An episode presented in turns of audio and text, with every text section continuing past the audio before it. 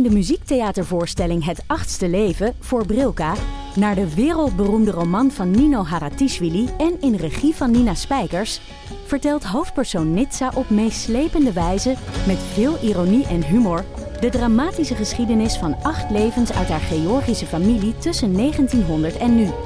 Een hartverscheurend en tegelijk troostrijk drama verteld vanuit het perspectief van vrouwen uit verschillende generaties waarbij het publiek meegenomen wordt op een emotionele, visuele en muzikale reis door de 20ste eeuw.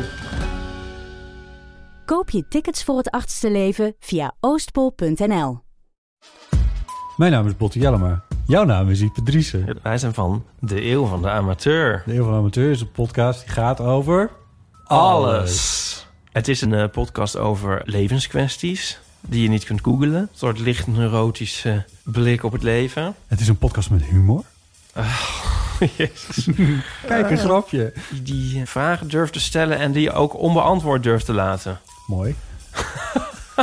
met een regenboogvlagje. Dat, dat noem je queer, botten. Dat uh, regenboogvlagje, dat klinkt echt als een soort... Uh, ik bedoel, iedereen is welkom. Kom ons luisteren in je favoriete podcast-app. Gefeliciteerd, Marilotte Hagen. En alle andere luisteraars die geel toevalligerwijs precies vandaag jarig zijn en dit nu luisteren. Welkom bij Damn Honey!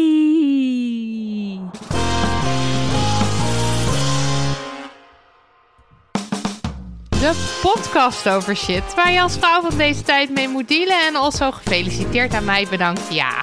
Gefeliciteerd. Mijn, naam, is Nidia. Uh, Marilotte. Gaat weer soepel dit. Vrouw van 35. Ben ik, ja. Hallo. Ja. Hallo. Dag, en dag. Uh, hier een vrouw met uh, de corona. Ja, ik uh, zeg het maar vast. Dit wordt denk ik een beetje een kortje, of niet?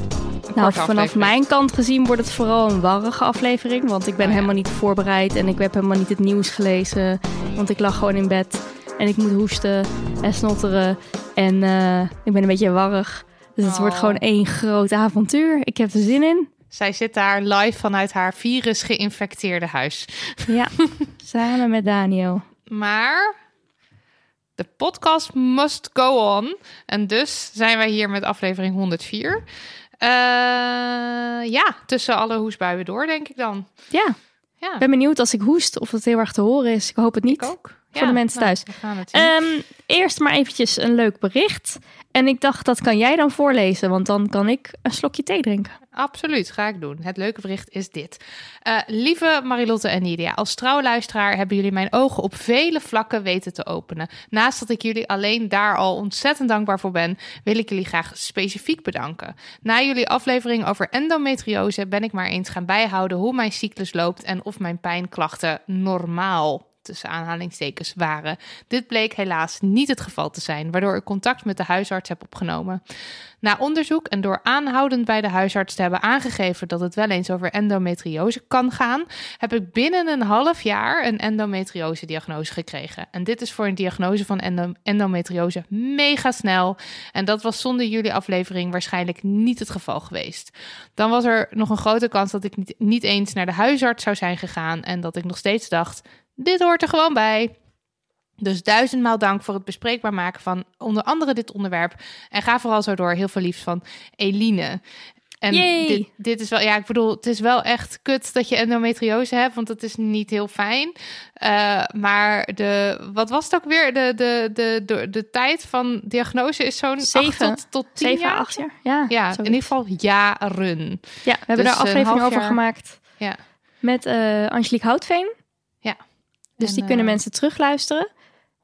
En trouwens, endometriose, ik dacht baarmoeder, ik dacht overgang. Ik weet niet of dat een hele logische stap is in mijn hoofd. Misschien een beetje. We kregen een paar mailtjes van, hey, leuke aflevering over de overgang. Weten jullie dat je ook in de overgang kan komen als je jong bent? Oh, ja. uh, en toen dacht ik, ja, dat weten wij wel. Maar dat hebben we blijkbaar dus helemaal niet, dat is helemaal niet benoemd in de aflevering. Dus dat wilde ik dan nu toch nog even benoemen.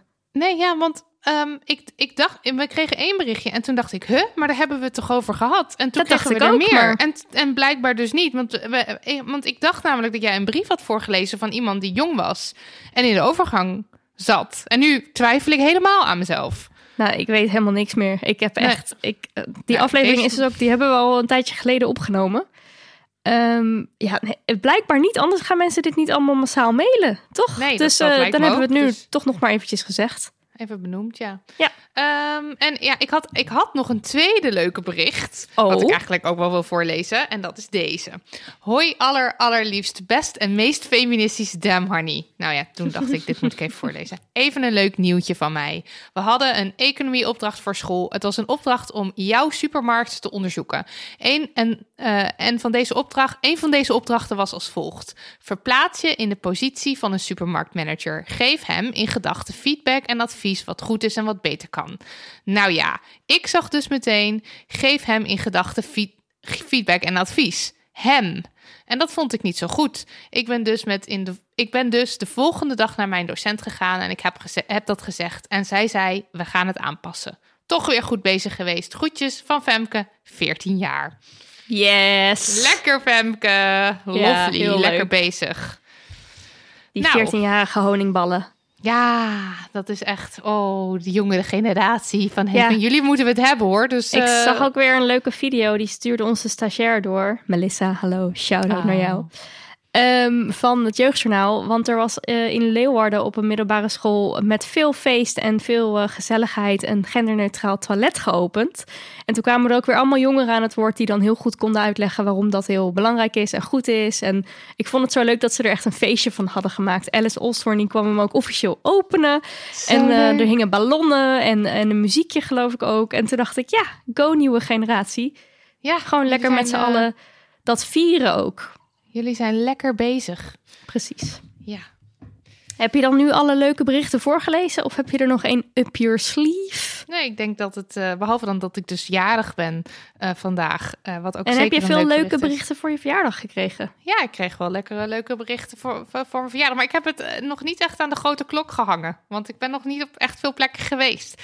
Ik ben dus klok. iemand, de grote klok. De grote klok is dit, dat ik dus iemand tegenkom, random iemand, die ik soort van ken. En dan zeg, hoi, ik ben jarig. En dan gaan mensen mij feliciteren. Dat is mijn... Normaal zeg ik dit ook altijd als ik met jou op je verjaardag ben tegen de mensen. Dan gaan we Ja. koffie drinken of zo. En dan zeg ik, zij is is jarig. Ja, maar, Maar nu dat ben kan jij dus er nu niet. niet. Nee. Want wij zijn op afstand. Ja, maar ben je al zielig. voor je verjaardag in een WhatsApp-groep gegooid zojuist met de groepsomschrijving? Hoi allemaal, mag ik jullie nog een keer nieuwe dickpics sturen? Nee, nee, dat heb ik nog niet meegemaakt vandaag. En dat mij raar. treurig. Want het overkwam mij wel.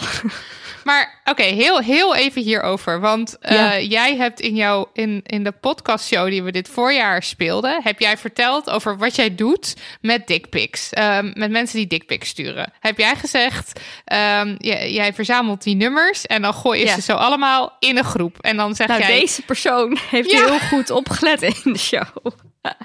Want die heeft naar alle personen waar die ooit een dickpic naar gestuurd heeft... blijkbaar verzameld en die met z'n allen in een groep gegooid... om vervolgens ons weer het lastig te vallen. Eh, wel met de, de vraag werd netjes gesteld. Zo kan je het ook zien, hè? Ja, ik vind dat... Ik, dat het is vooruitgang, denk ik. Maar Het het, is is, wel... grensoverschrijdend, maar het is vooruitgang. En denk je dat het dan... Ik bedoel, ik ga ervan uit dat dit niet iemand is die bij de show heeft gezeten. Maar dat is dan denk ik iemand die jou dus... Die door jou in die groep is gegooid. En dan daardoor misschien wel op het idee kwam om dat zelf te gaan Zou doen. kunnen, geen idee. Er zitten heel veel mensen in die groep. Die Ja, groep hoeveel? heette Samen, vraagteken. Ja, ik was er al meteen uitgestapt. Het heette Samen, vraagteken. En ik vond het heel raar. Maar ik, kon, ik zag allemaal mensen, gewoon fotootjes van mensen. Dus ik kon ook niet zo goed pinpointen of het nou een soort rare ja, spam of zo. Ik kon het gewoon niet zo goed pinpointen. En toen dacht ik, nou, ik ga wel gewoon meteen eruit. En toen pas zag ik eh, die groepsomschrijving. Crazy. Nou, Ja. hebben we nu, hebben we nu... Now you've seen it all. Precies. Ik Denk maak heus wel ja. dingen mee hoor, in mijn Ja, coronabestaan. Absoluut. Dus zeg ik ook niet dat dat niet zo Ehm, is. leuk hè, zo'n warrige aflevering. Dat ik allemaal andere dingen zeg op momenten die niet op die momenten zouden moeten. Eh, De Damn Honey No, Marilotte Hagen. Had Ja. je wat? Ik had wat.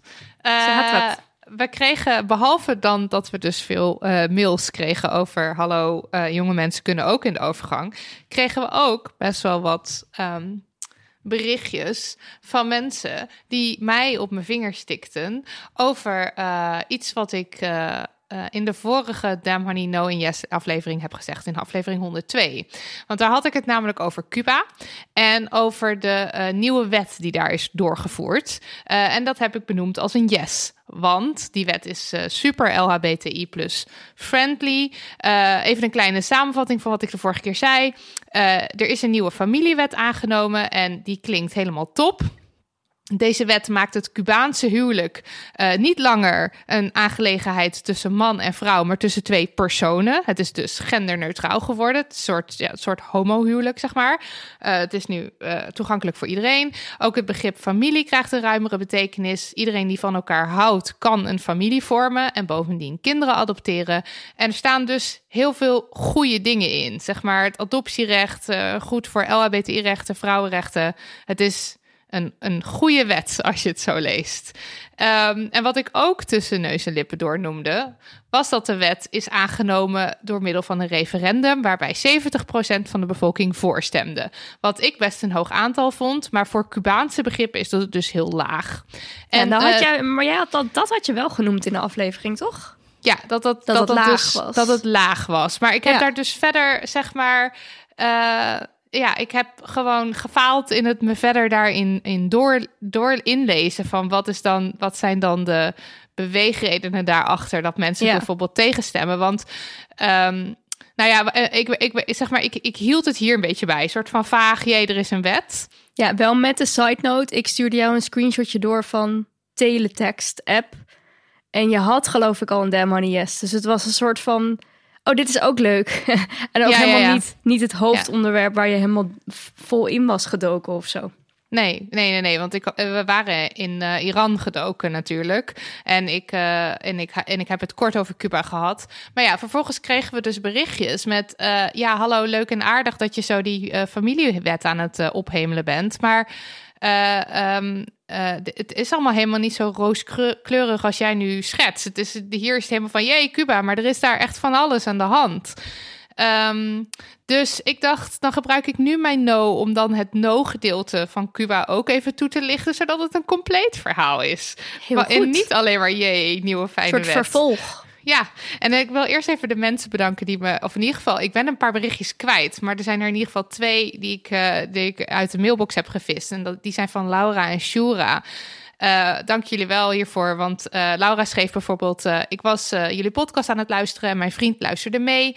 Hij hoorde wat jullie zeiden over Cuba en de nieuwe wet daar en dat maakte hem erg boos. Mijn vriend is een politiek vluchteling uit Nicaragua en de vluchtelingen in, in Nederland uit Nicaragua, Cuba en Venezuela voelen zich erg verbonden met elkaar en kennen elkaar vaak. Ze zijn allemaal gevlucht uit een linkse dictatuur.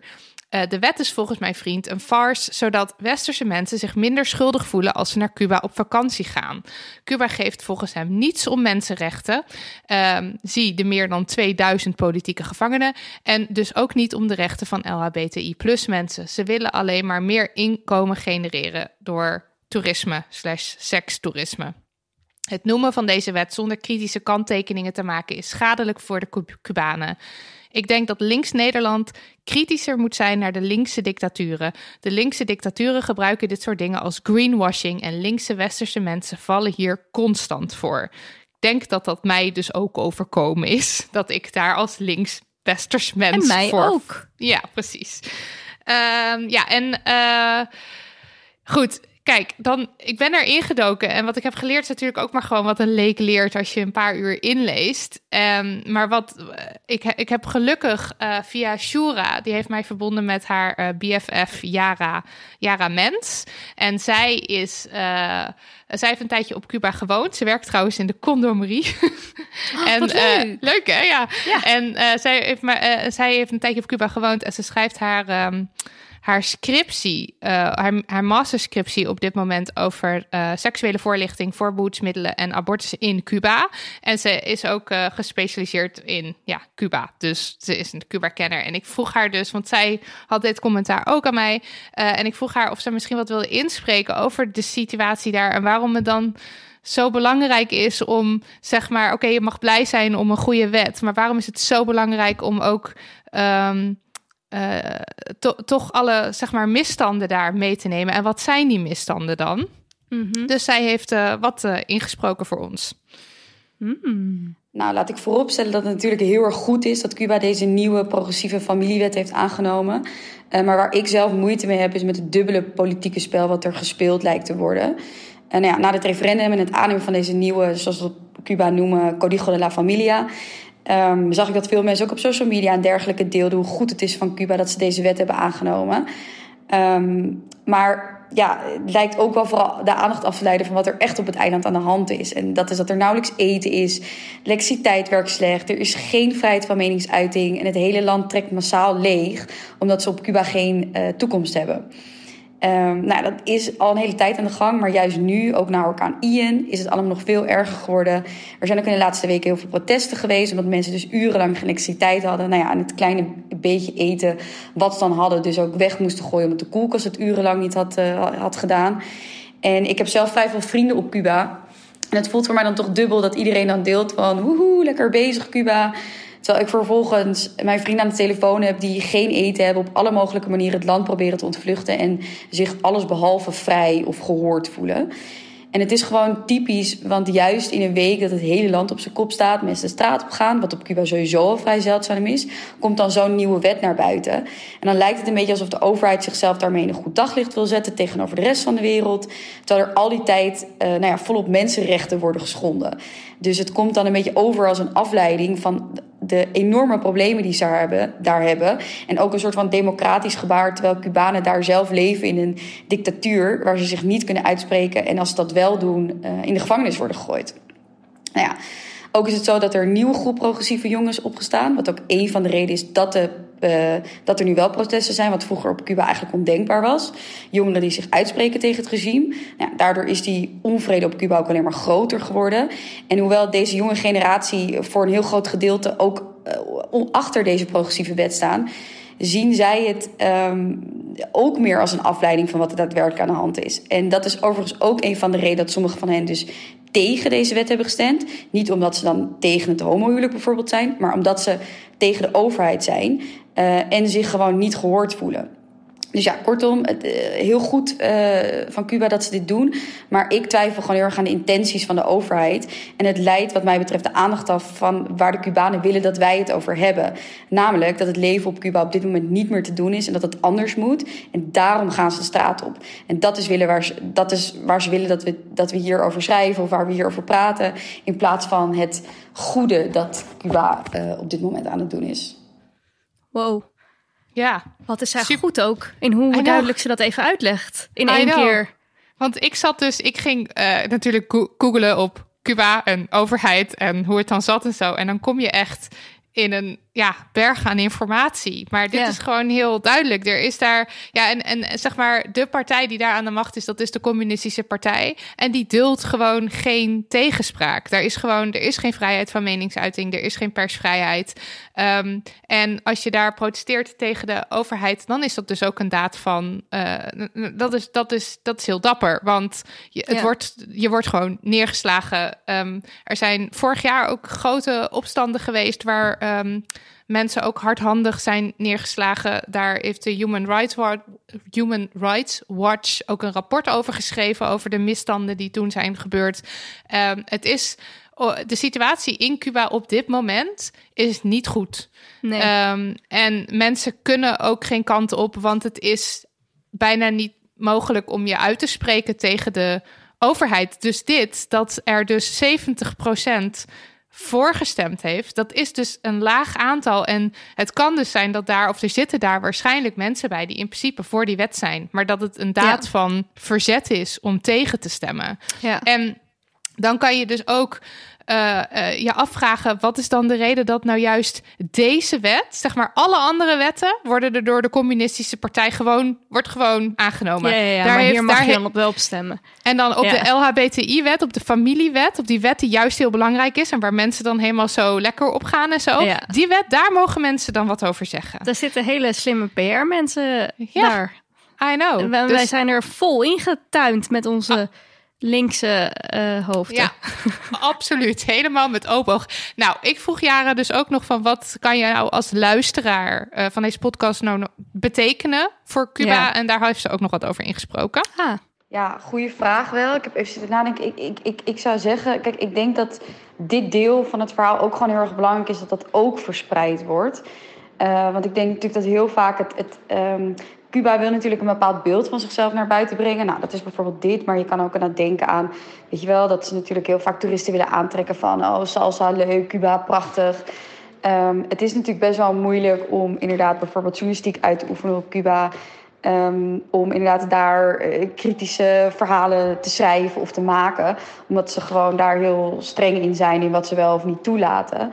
Dus ik denk dat dit verhaal, eigenlijk wat er daar gaande is... ik bedoel, het komt, het komt wel bij ons, weet je, het staat ook aan de kranten... maar ik denk dat het zelfs nog veel meer kan zijn... omdat het voor die Cubanen is het heel erg belangrijk... dat wij dit als wereld weten wat zij doormaken. Dat er verbetering ook moet komen... Um, maar uh, het is best, denk ik, best moeilijk voor hen um, om die situatie aan te kaarten of zo. Omdat ze natuurlijk en op een eiland zitten en in een dictatuur leven en geen uh, vrije pers hebben. Dus ja, ze kunnen wel wat naar buiten brengen. Maar dat is allemaal best wel lastig. Dus dit verhaal over die donkere kant, over wat er eigenlijk op Cuba aan de gang is of, of hoe lastig het is, dat is denk ik gewoon een heel erg belangrijk verhaal wat verteld moet worden en wat ook verspreid moet worden. Uh, dat mensen dit weten. Ja, dus dat. Dit doet me ook weer heel erg denken aan het gesprek wat we vorige week hadden over, of wat twee weken geleden hadden over Iran.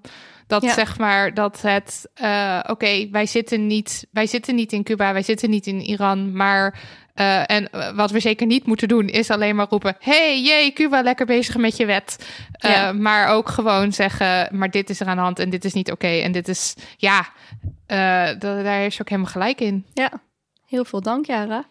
En ja, Shura is... en Laura en iedereen die een bericht heeft gestuurd natuurlijk. Ja, dank jullie wel voor het scherp houden van ons. Ja, en misschien dan even goed om de protesten in Iran ook nog eventjes te benoemen. Want dat is natuurlijk, of nou natuurlijk, dat is nog steeds gaande.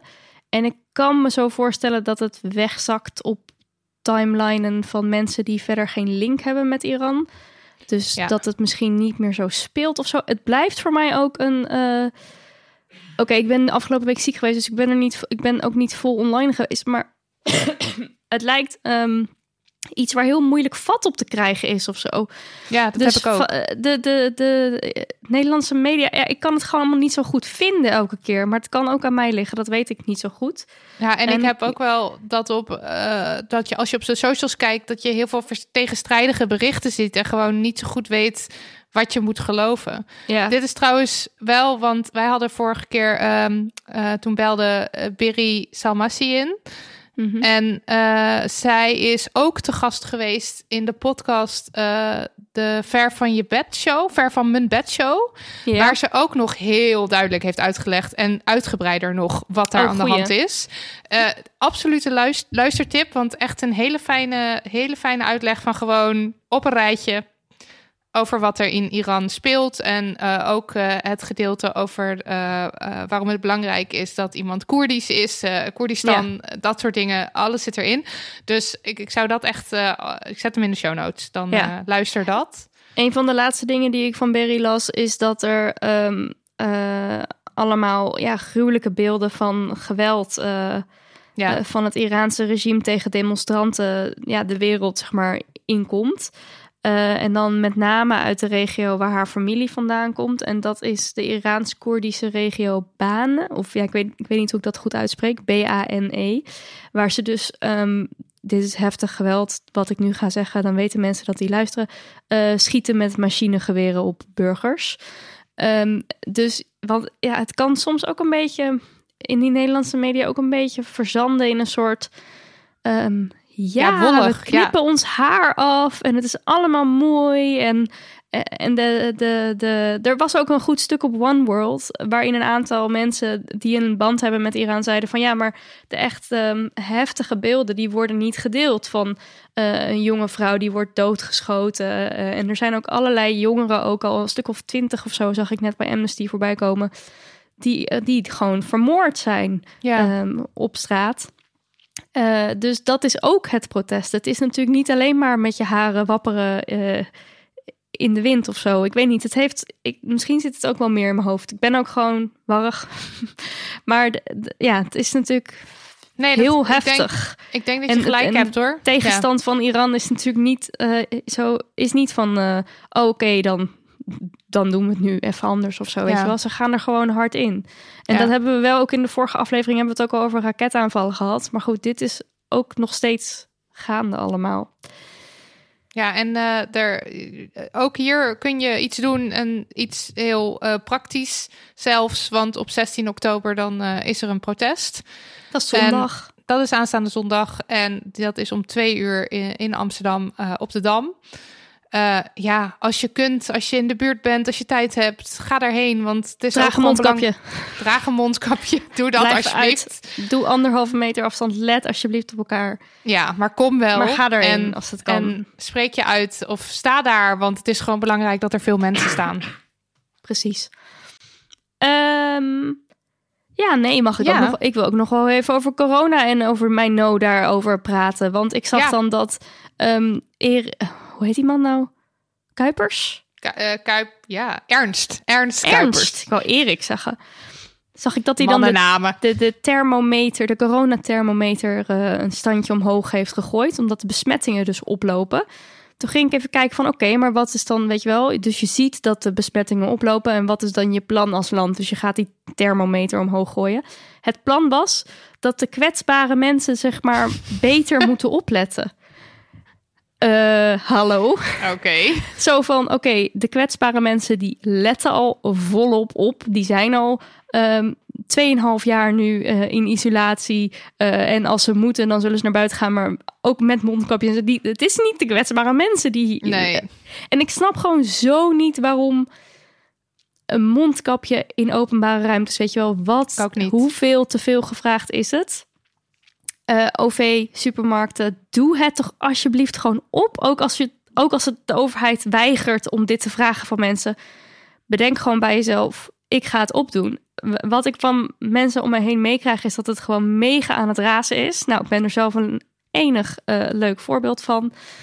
Ehm, het, ja, ik, nou, ik, we waren Ja, geef- natuurlijk al pist op geef- hoe, het, eh, hoe hiermee wordt, wordt omgegaan door de overheid. Maar ik, nou ja, dat die Ja. thermometer omhoog wordt gegooid en dat dat niks betekent. Maar dat er dus wel een soort, ja, we zien inderdaad dat het heel erg aan het rond. Ja, dat zien we.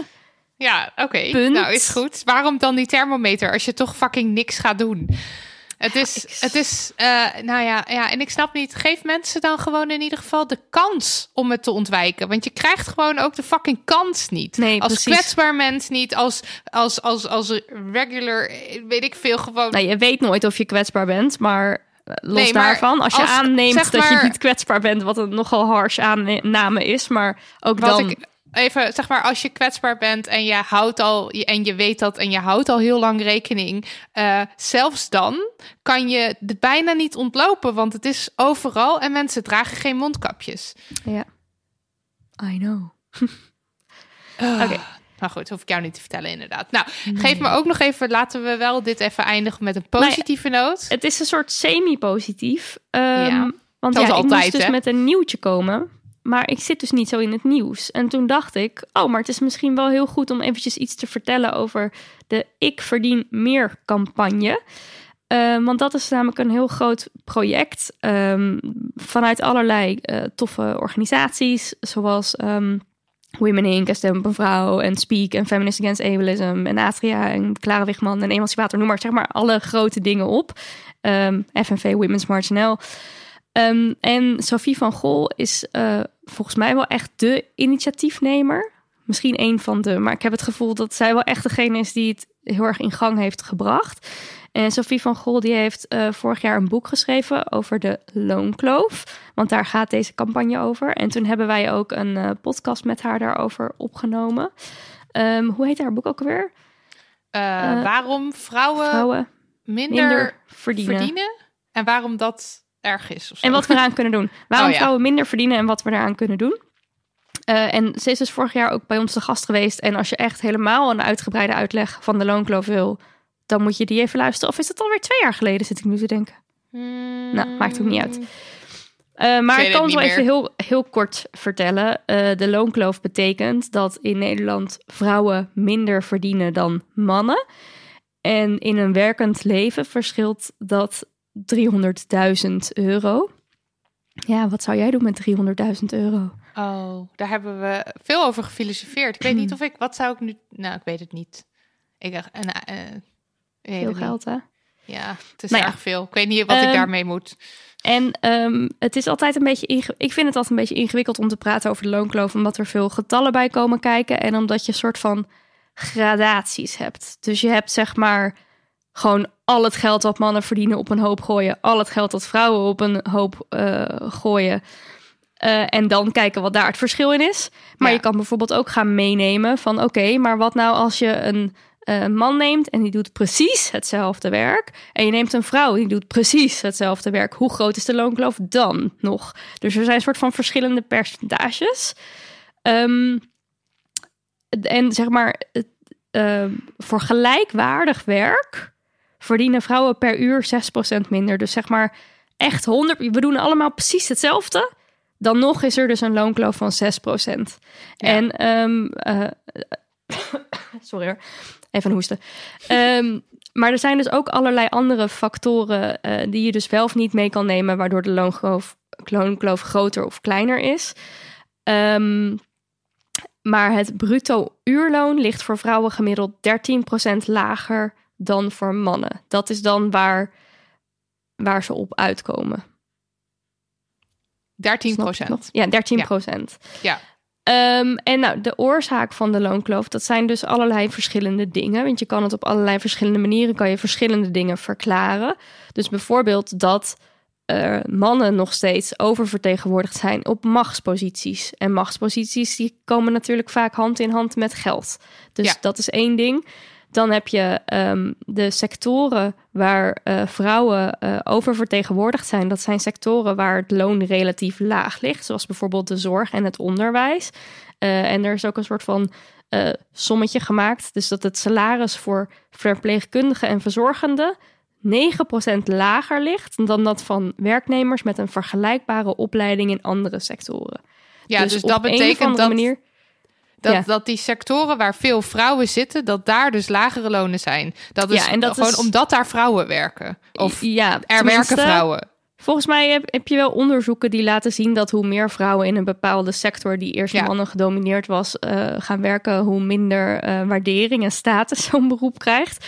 Ehm, maar in ieder geval, dat is dus wel zo. En, en dat is op een of andere manier vinden we dat dus met z'n allen gewoon heel logisch. Van, oh ja, zorg en onderwijs, ja, die baantjes, weet je wel, dat is gewoon, tenzij je echt in de bedrijfstop zit, waar dus vaak weer meer mannen zitten, ja, dan zijn dat gewoon banen die minder goed verdienen. Terwijl dat hele zware banen zijn. En we hebben ook Mhm. bijvoorbeeld in de coronatijd gezien, toen heel veel dingen eigenlijk ehm, teruggeschroefd werden, eh, dat onderwijs en zorg, ja, daar ontkom je gewoon niet aan. Dat zijn gewoon zulke grote belangrijke pijlers. Maar blijkbaar belonen we de mensen die daarin werken dus niet eh supergoed.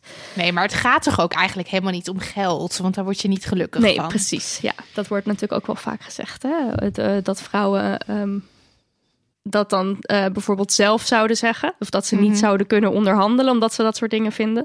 Terwijl Ja. er ook weer onderzoeken zijn er als, als je als vrouw onderhandelt, dat er eigenlijk geen goede weg is. Want je kan niet onderhandelen, dan krijg je geen geld. Je kan wel onderhandelen en dan ben je weer degene die gaat onderhandelen. En dan ben je weer de zeik, dat zeikwijf of die, Ja. die, die bitch die eh, voor zichzelf eh, opkomt en veel te hoge eisen stelt of zo. Je is een soort van damned if you do of zo. Hoe zeg je dat ook alweer? Ja, ja Damned- damned, if you do, da- damned, if you don't. Ja, you can't win. Ja, zoiets, ja. Ehm, en dan heb je bijvoorbeeld ook nog een factor die meespeelt. Vrouwen die nemen nog altijd veel meer onbetaald zorgwerk werk op zich dan mannen. Dus bijvoorbeeld zorg voor ehm, ouders, eh, mantelzorg of eh, zorg voor kinderen. Eh, als je daar naar de statistieken kijkt, zie je ook gewoon dat vrouwen dat gewoon nog steeds veel meer doen.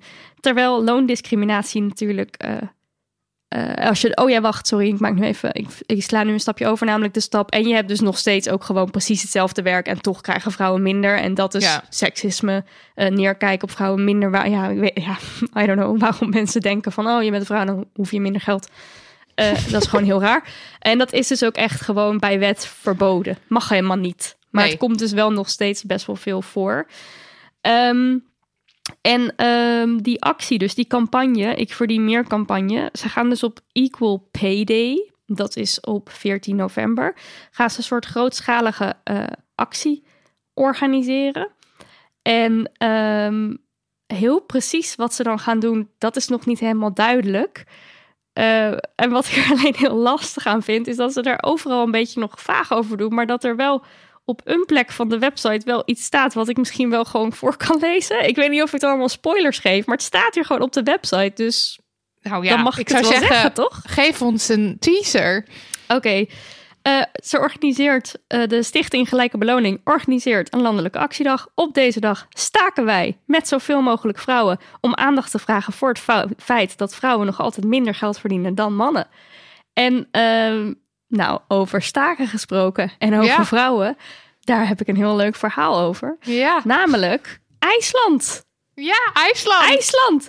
In IJsland deden ze het. In IJsland legden vrouwen massaal al hun taken naast zich neer. En dat hebben ze heel lang geleden al gedaan. Eh, op 24 oktober 1965, zeg ik met een vraagteken tegen Nog een Marilotte. keer, 24 oktober 1975. Oh, 75. Oké. ik vrij zeker, maar jij gaat het nu opzoeken. Ja, maar ik typ alweer 57, dus het gaat allemaal weer fout. 24 Ehm, oktober ja, 1975, lieve 1975. mensen. Ja. Toen hebben dus ehm, eh, vrouwen besloten van nou, ik ga het gewoon niet meer doen. Ik ga niet meer, ik ga gewoon niet meer eh, naar mijn werk. Ik ga niet, ook niet voor de kinderen zorgen. Ik doe gewoon niet meer mee die dag.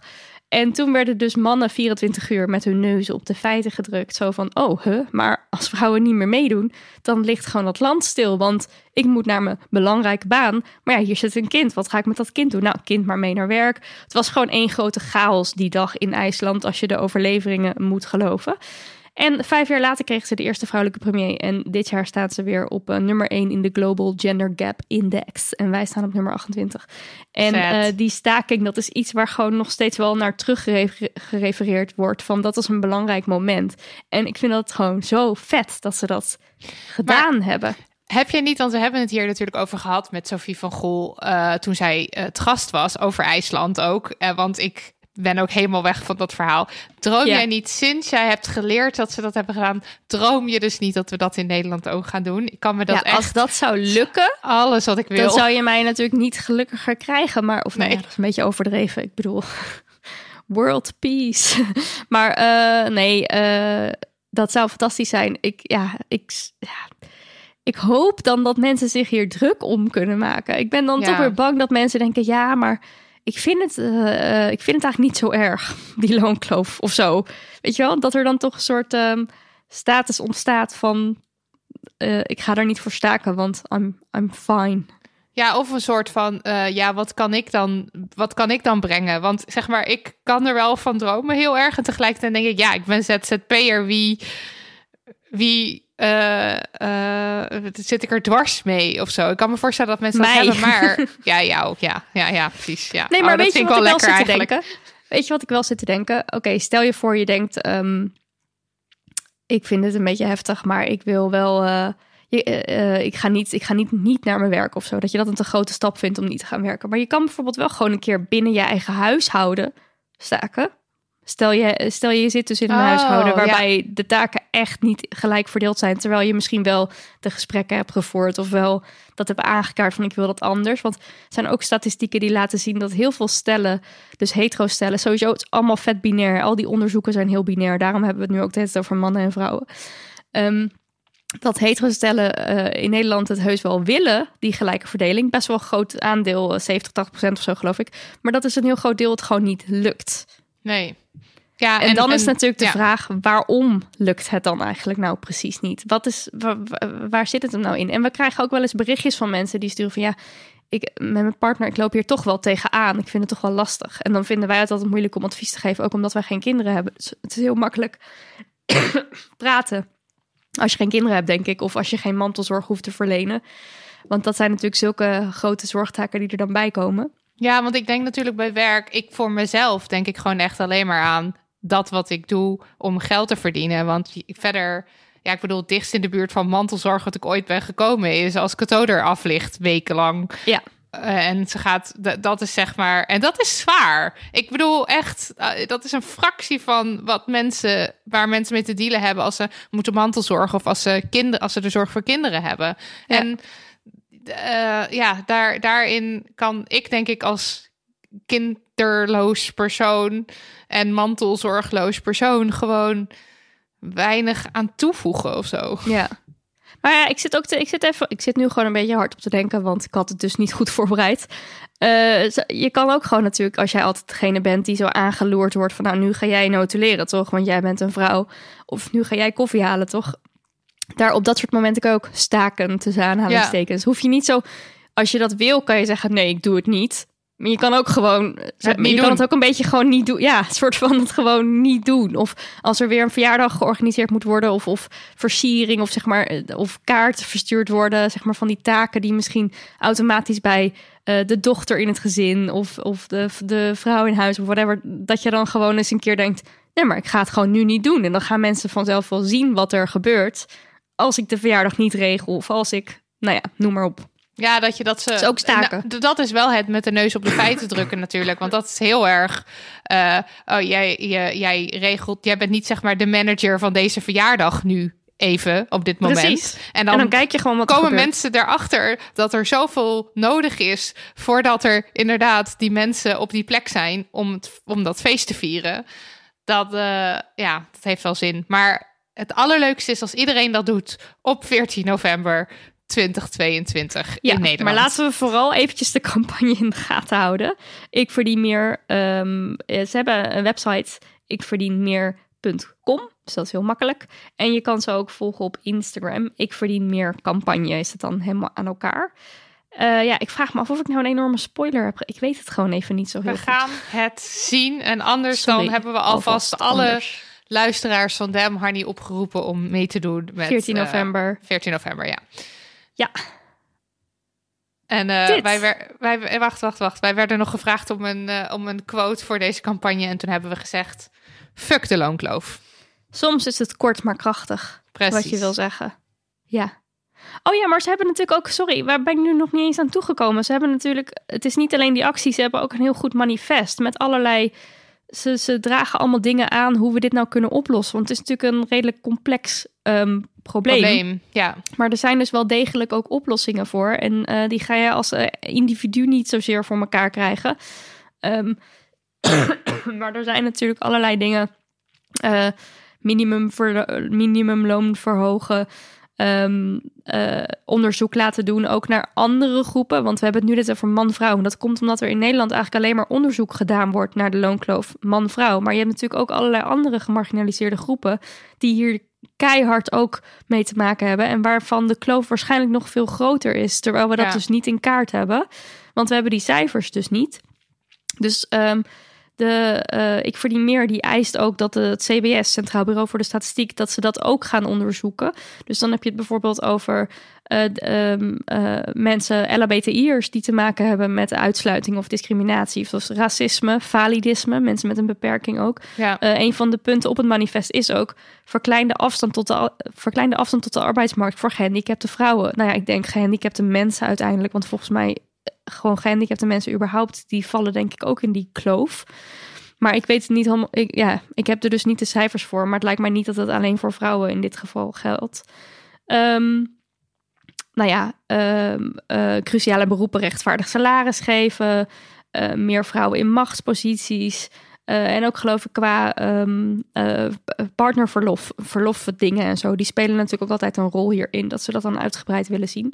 Dus er zijn ook oplossingen en die staan ook op die website, die worden ook aangedragen. Het is niet een soort van loze schreeuw in de ruimte van los het op, punt, klaar, kijk maar hoe je het doet. Ze hebben echt hele concrete dingen bedacht hoe dit anders Ja. kan.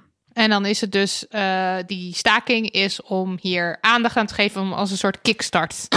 Ja, als die staking er gaat komen, want dat weten we dus helemaal niet. Ja, in mijn hoofd komt hij er en gaat doet heel fucking Nederland mee. En doe jij ook mee? Je hebt het Ja. ook in je agenda gezet. Ja, ik ga niet werken op die dag. Eventjes heel snel kijken. Dat Ja. kan, want de agenda is leeg. Oké, dan zet ik daar nu vrij in. Maar je zal maar zien... Nee, Equal PD staat al in onze agenda. Maar je zal net zien dat we een voorstelling moesten spelen. En dan werd het wel Ja. een heel lastig vraagstuk. Ik ga niet werken. Nee, ja, voor alle, alle honingballen die komen kijken naar ons theater. Kaartjes te koop op staken slash theater. Ach, handig. Zo zie je maar weer, staken is niet zo makkelijk. Nee. Dit was aflevering 104. De show notes vind je op dermoney.nl slash aflevering streepje 104. En ook het transcript snor je daarop vanaf aanstaande woensdag. Dus dat Ja, is en- ergens eh, midden oktober.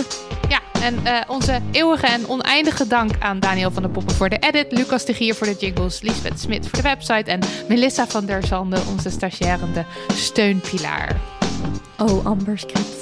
Amberscript, Amberscript, transcript software of our dreams. Dank voor het chiller maken van het transcriberen van onze afleveringen. En wij danken op onze blote knietjes ook de menselijke transcriptors van deze aflevering. Marleen, Elise, Marlou, Marloes, FQ, Shura en Melissa.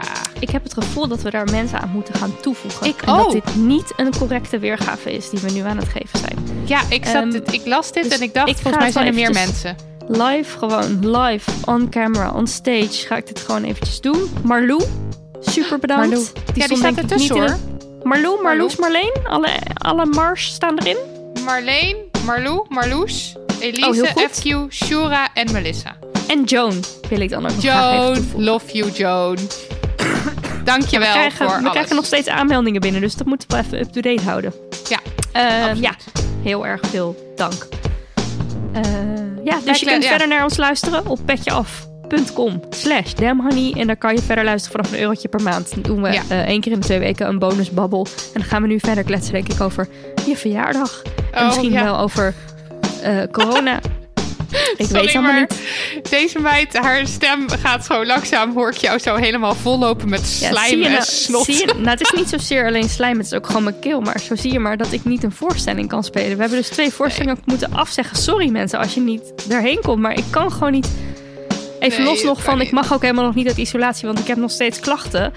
Daar wil ik ook nog wel even over zeuren trouwens. Maar dat ga ik in de, af, in de niet zeuren over dat ik in thuis moet blijven, maar hoe mensen reageren daarop. Maar ik wil dat Ja. in de bonusaflevering ga ik daarover verder zeuren. Ja, gaan we lekker Ik zeiken. kan me voorstellen dat mensen dat heel graag willen horen. Dat ze massaal gaan doneren om dat te mogen horen. Mensen, dat zeikverhaal van Nidia is zo meteen online te vinden. Nadat zij nog even flink de longen uit haar lijf heeft gehoest. En dan zwengelen we de microfoons weer aan. Dus dat is petje, petjeaf.com slash vanaf een euro per maand. Of doe het lekker niet, want Ik ga daar ook alle content vertellen die ik gepinged heb toen ik ziek was. Dat is echt informatie die je wil je. hebben. Ja, ik oké. wil gewoon Nou, van haar horen of zelf weten. Maar dat geeft Zelf ze dan weten. niet. Want ze geeft ze, ja, maakt niet uit, de dag.